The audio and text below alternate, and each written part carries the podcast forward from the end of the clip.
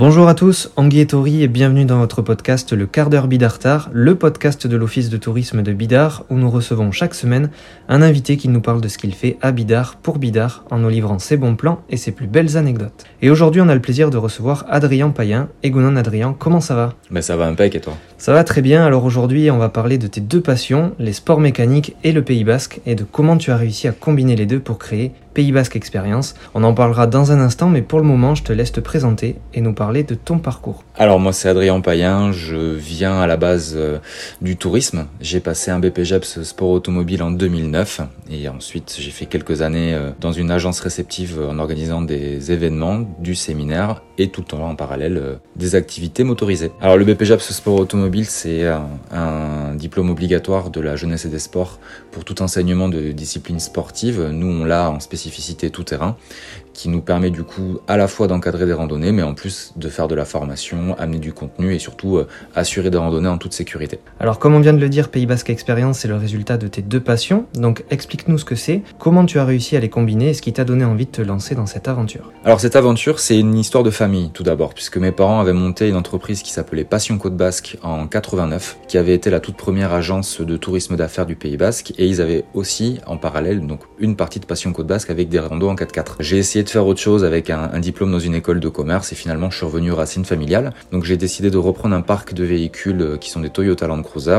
En 2008, j'ai passé mon diplôme BPGEPS en 2009 et petit à petit on a agrandi le parc en essayant de, de faire euh, ce que faisaient déjà mes parents, donc des randonnées pour les groupes au tout début, donc pour les séminaires, euh, les team building, les incentives. Et on l'a ouvert à la clientèle particulière, on l'a ouvert à la formation, on l'a ouvert à plein d'autres choses. Donc c'est parti d'une tranche familiale, d'une rencontre à l'époque avec euh, Raphaël, de plein d'autres personnes qui nous ont euh, guidés vers ça, et euh, une histoire d'homme, une histoire de passion au tout début. Alors l'équipe a eu la chance de te suivre sur l'une de tes sorties, on en garde d'ailleurs un très bon souvenir, et on a remarqué qu'au-delà de la découverte des sensations de conduite, tu apportais toujours des informations sur ce qu'on voyait en chemin, donc finalement c'est un peu une visite guidée du pays, où tu nous livres aussi des anecdotes en nous aidant à lire le paysage. Est-ce que c'est important pour toi que les gens repartent avec ces connaissances sur le Pays Basque? Alors c'est très important, c'est même primordial. Pays Basque Experience, ce n'est pas une base où on va juste faire du 4x4, on revient. Le 4x4 est un moyen de locomotion qui nous permet d'aller en montagne euh, sur des chemins euh, cadastrés, pastoraux, pour bien respecter aussi la montagne. Et nous, le plus, c'est vraiment d'amener un, un, contenu, d'expliquer l'histoire, la culture, l'architecture, les anecdotes de notre belle région. On a une liaison radio entre tous les véhicules. Ça nous permet donc de parler avec euh, les clients et les clients nous répondent, donc on interagit. Et c'est vraiment ça qu'on essaie de transmettre au maximum. La technicité du tout-terrain y est également, donc c'est quelque chose de très complémentaire. Mais on va vraiment essayer de faire connaître l'arrière-pays différemment grâce à un véhicule tout-terrain. Alors tu l'as dit tout à l'heure, vous avez un parc de plusieurs véhicules et pour les citer, tu l'as dit aussi, hein, ce sont des Toyota Land Cruiser. Mais pour ceux qui appréhendent ou qui n'ont jamais conduit ce type d'engin, qu'est-ce que tu pourrais leur dire pour les rassurer ou les conforter pour qu'ils se lancent et qu'ils vivent pleinement cette expérience? Alors c'est ce qu'on dit à tous nos briefings, ça se conduit comme une Clio. C'est okay. exactement la même façon. Euh, c'est des boîtes manuelles avec un embrayage. Le plus compliqué va être de gérer un embrayage puisque maintenant les gens beaucoup de voitures automatiques, mais c'est tout. On démystifie au maximum ceci. Ce sont des véhicules qui sont bien préparés, bien entretenus. On est encadré et on y va crescendo. On varie toujours nos parcours de manière à ce que on ne fasse pas des difficultés et à aucun moment nous parlons de franchissement, de boue, d'ornière. On amène bien évidemment de la technicité, mais au fur et à mesure en fonction de tout le monde et en fonction des, des désirs de chacun. Alors on vient de parler de ton parcours, des véhicules et de cette passion qui t'anime, mais on n'a pas encore évoqué les formules que vous proposez, puisque là encore on a le choix avec différentes possibilités de circuits à travers le Pays Basque. Alors on a plusieurs formules. La demi-journée qui va partir plutôt le matin de 9h30 à midi et demi. On a une journée complète ensuite, donc de 9h30 à 18h où là on va un petit peu plus loin. On essaie de passer côté espagnol, toujours à cheval entre Pays Basque Nord, Pays Basque Sud, avec un arrêt dans une benta, un déjeuner méchoui dans une grotte. On a une formule sympa l'été qui est au coucher du soleil. On part en fin de journée, on monte sur des pistes et on va sur certains points de vue. Là on déplie un apéro avec de la charcuterie, un apéro, euh,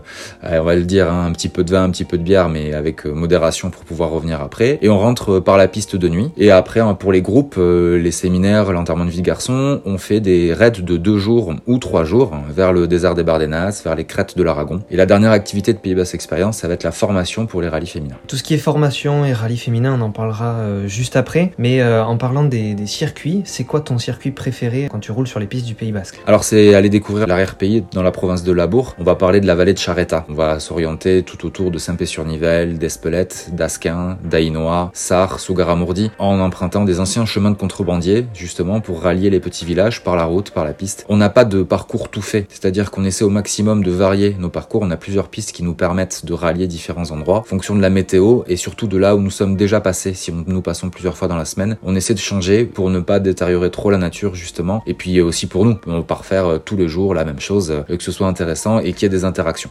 Alors aujourd'hui, on parle beaucoup d'écologie et d'émissions de CO2. Comment vous vous positionnez vis-à-vis de ça? Quels sont vos engagements justement pour la planète? On utilise bien évidemment des véhicules thermiques euh, à moteur et c'est sûr que dans la tête de pas mal de personnes, nous sommes des détracteurs de l'environnement et de pollution.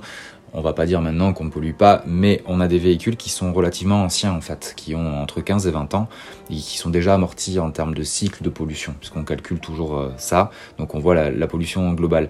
Par rapport à ça, on a aussi calculé maintenant nous nos émissions de CO2 à l'année, parce que les véhicules qu'on utilise consomment relativement peu pour le gabarit qu'ils ont, et on se rend compte que sur l'année finalement euh, on pollue beaucoup moins qu'un autocar ou, ou d'autres moyens de transport. En plus de ça, on n'utilise pas de savon pour laver nos véhicules, on utilise de l'eau de récupération, de, donc de l'eau de pluie, avec euh, des savons aussi sans solvant pour l'intérieur. Et on essaie de faire au maximum, on recycle nos pneumatiques, nous recyclons nos huiles bien évidemment, et on utilise aussi tous les circuits courts que l'on peut pour pouvoir s'approvisionner euh, en gasoil. Euh. On a fait faire une étude pour ça justement, et on n'a pas d'autre choix. On avait même pensé à rétrofiter des véhicules, à les passer en électrique, et aujourd'hui on n'est pas persuadé du tout de cette technologie-là, puisque ça utilise en effet du lithium. Et là, c'est moi personnellement qui suis absolument pas d'accord d'accord avec euh, cette technologie. Le lithium est pour moi mal extrait, ça ne respecte pas les droits de l'homme euh, dans le monde. Je préfère continuer à, avoir des véhicules diesel thermiques en minimisant euh, l'impact que ça peut avoir pour la planète plutôt que de passer sur ces technologies-là. On fait une activité qui est mécanique. Malheureusement, aujourd'hui, on n'a pas d'autre solution que de la faire comme ça. Mais on fait le maxi et puis nous-mêmes à côté, on marche beaucoup, on court beaucoup et on fait le maximum pour se déplacer à pied. Donc,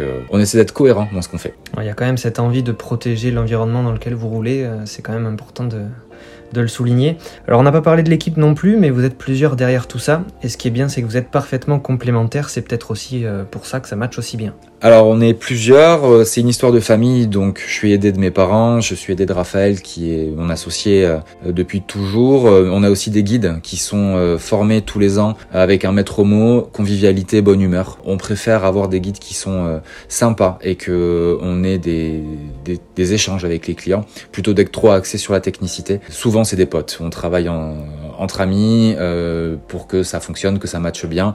Euh, on a tous nos diplômes dans les règles, mais il faut que, il faut vraiment qu'on connaisse la région, l'arrière-pays et euh, on, a vraiment envie de ça. On n'est pas, euh, on n'est pas une machine à, faire passer 10 euh, 000 clients dans la saison. Bien au contraire, on essaie de garder quelque chose de familial. Et sur le côté mécanique, entretien des véhicules, est-ce que vous avez justement un, mécanicien ou quelqu'un qui s'occupe du, parc pour justement entretenir un peu les véhicules? Alors on a notre magicien, on a Charlie qui est notre mécano attitré, qui lui a 40 ans de métier dans la mécanique. Il nous apprend plein de choses. Il sait tout faire avec un poste à souder. Il a son atelier. Il fait attention à ce que tout soit en ordre, tout le temps rangé. Euh, c'est génial, on apprend beaucoup. Et puis moi, je suis un psychopathe euh, du moins de petit bruit, donc euh, dès que ça couine un peu trop fort, je fais réviser le véhicule. Donc oui, on a, on a Charlie et on a en appui un autre mécanicien qui vient de temps en temps pour pouvoir prendre le relais, puisque un tout-terrain, mine de rien, si on ne l'entretient pas, ça souffre. Alors au-delà des expériences que vous faites vivre à travers le Pays Basque, on a appris que vous faisiez aussi de la formation, tu le disais tout à l'heure, et que vous proposiez même des stages. Donc finalement, vous êtes aussi en mesure d'accompagner quelqu'un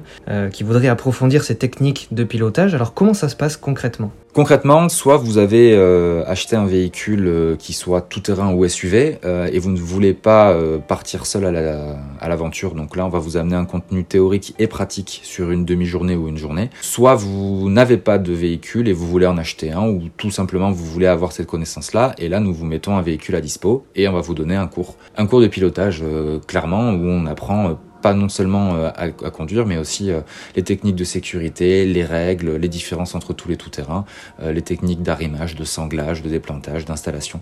C'est assez complet. C'est à ça aussi que nous permettait notre diplôme BPJEPS pour pouvoir amener un contenu vraiment formation en plus d'un contenu pédagogique. Alors on le disait aussi tout à l'heure, mais contrairement aux idées reçues, les sports mécaniques sont aussi appréciés par les femmes, et c'est pas toi qui diras le contraire, puisque vous préparez et vous coachez les équipages qui participent aussi aux différents rallyes existants. Alors comment ça se passe au niveau de la préparation. Est-ce que vous faites ça ici ou au contraire, est-ce que vous partez ailleurs, mais sur d'autres terrains similaires à ceux qu'on peut trouver en rallye? Alors on fait ça ici et au Maroc. On, prépare et on loue des véhicules pour euh, les deux rallyes féminins euh, qui existent aujourd'hui, le Trophée Rose des Sables et le rallye Aïcha des Gazelles du Maroc. On a une formule tout compris où on loue le véhicule, on forme les équipages et en plus de ça, on a une entreprise qui s'appelle All Road Experience, elle aussi euh, basée à Bidar, qui elle s'occupe que de la formation. Donc au Maroc, Pays Basque et c'est aussi de la formation professionnelle à la conduite euh, routière. Donc euh, on a plusieurs, euh, plusieurs formules à chaque fois, vraiment adaptées. on a fait le choix par contre de ne former que les filles, que les rallyes féminins justement parce que on a une proximité pour ça et que c'est plus simple. Donc on loue nos véhicules uniquement sur les rallyes féminins. Alors on a parlé de tout ça, c'est très intéressant, mais on n'a pas dit où est-ce qu'on pouvait vous trouver, parce que vous êtes à Bidar, mais où exactement? Si les gens veulent venir vous rencontrer, où est-ce qu'il faut se présenter Alors nous sommes juste à côté du moulin de Bassilour, dans la zone de Bassilour. On est en bord de voie verte, donc à la fin. Pour nous trouver, il faut nous chercher sur Waze ou sur Google Maps. On a mis un point parce que c'est pas évident de, de trouver euh, le local. On est euh, volontairement caché euh, derrière un entrepôt.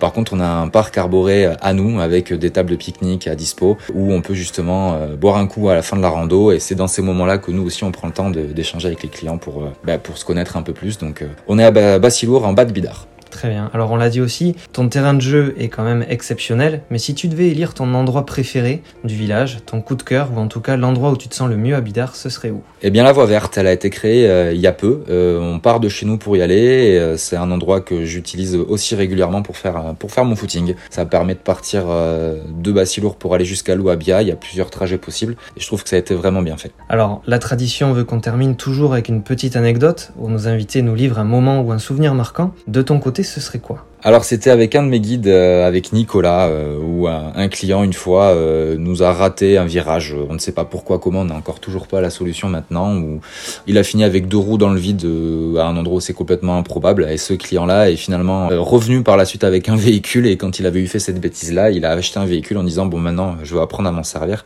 Et c'est devenu un pote. Adrien, merci beaucoup pour cet échange motorisé. Bah merci à toi. On est très content de t'avoir reçu dans le quart d'heure Bidartar et on espère que les gens qui voudront découvrir le Pays Basque différemment s'arrêteront chez toi pour vivre de belles expériences, mais surtout pour apprécier ta gentillesse et ta joie de vivre. De notre côté, on se retrouve la semaine prochaine pour un nouvel épisode de votre podcast. On tenait aussi à vous remercier car vous êtes de plus en plus nombreux à nous écouter chaque semaine et ça fait bien plaisir. Prenez soin de vous, Issa Nuncha.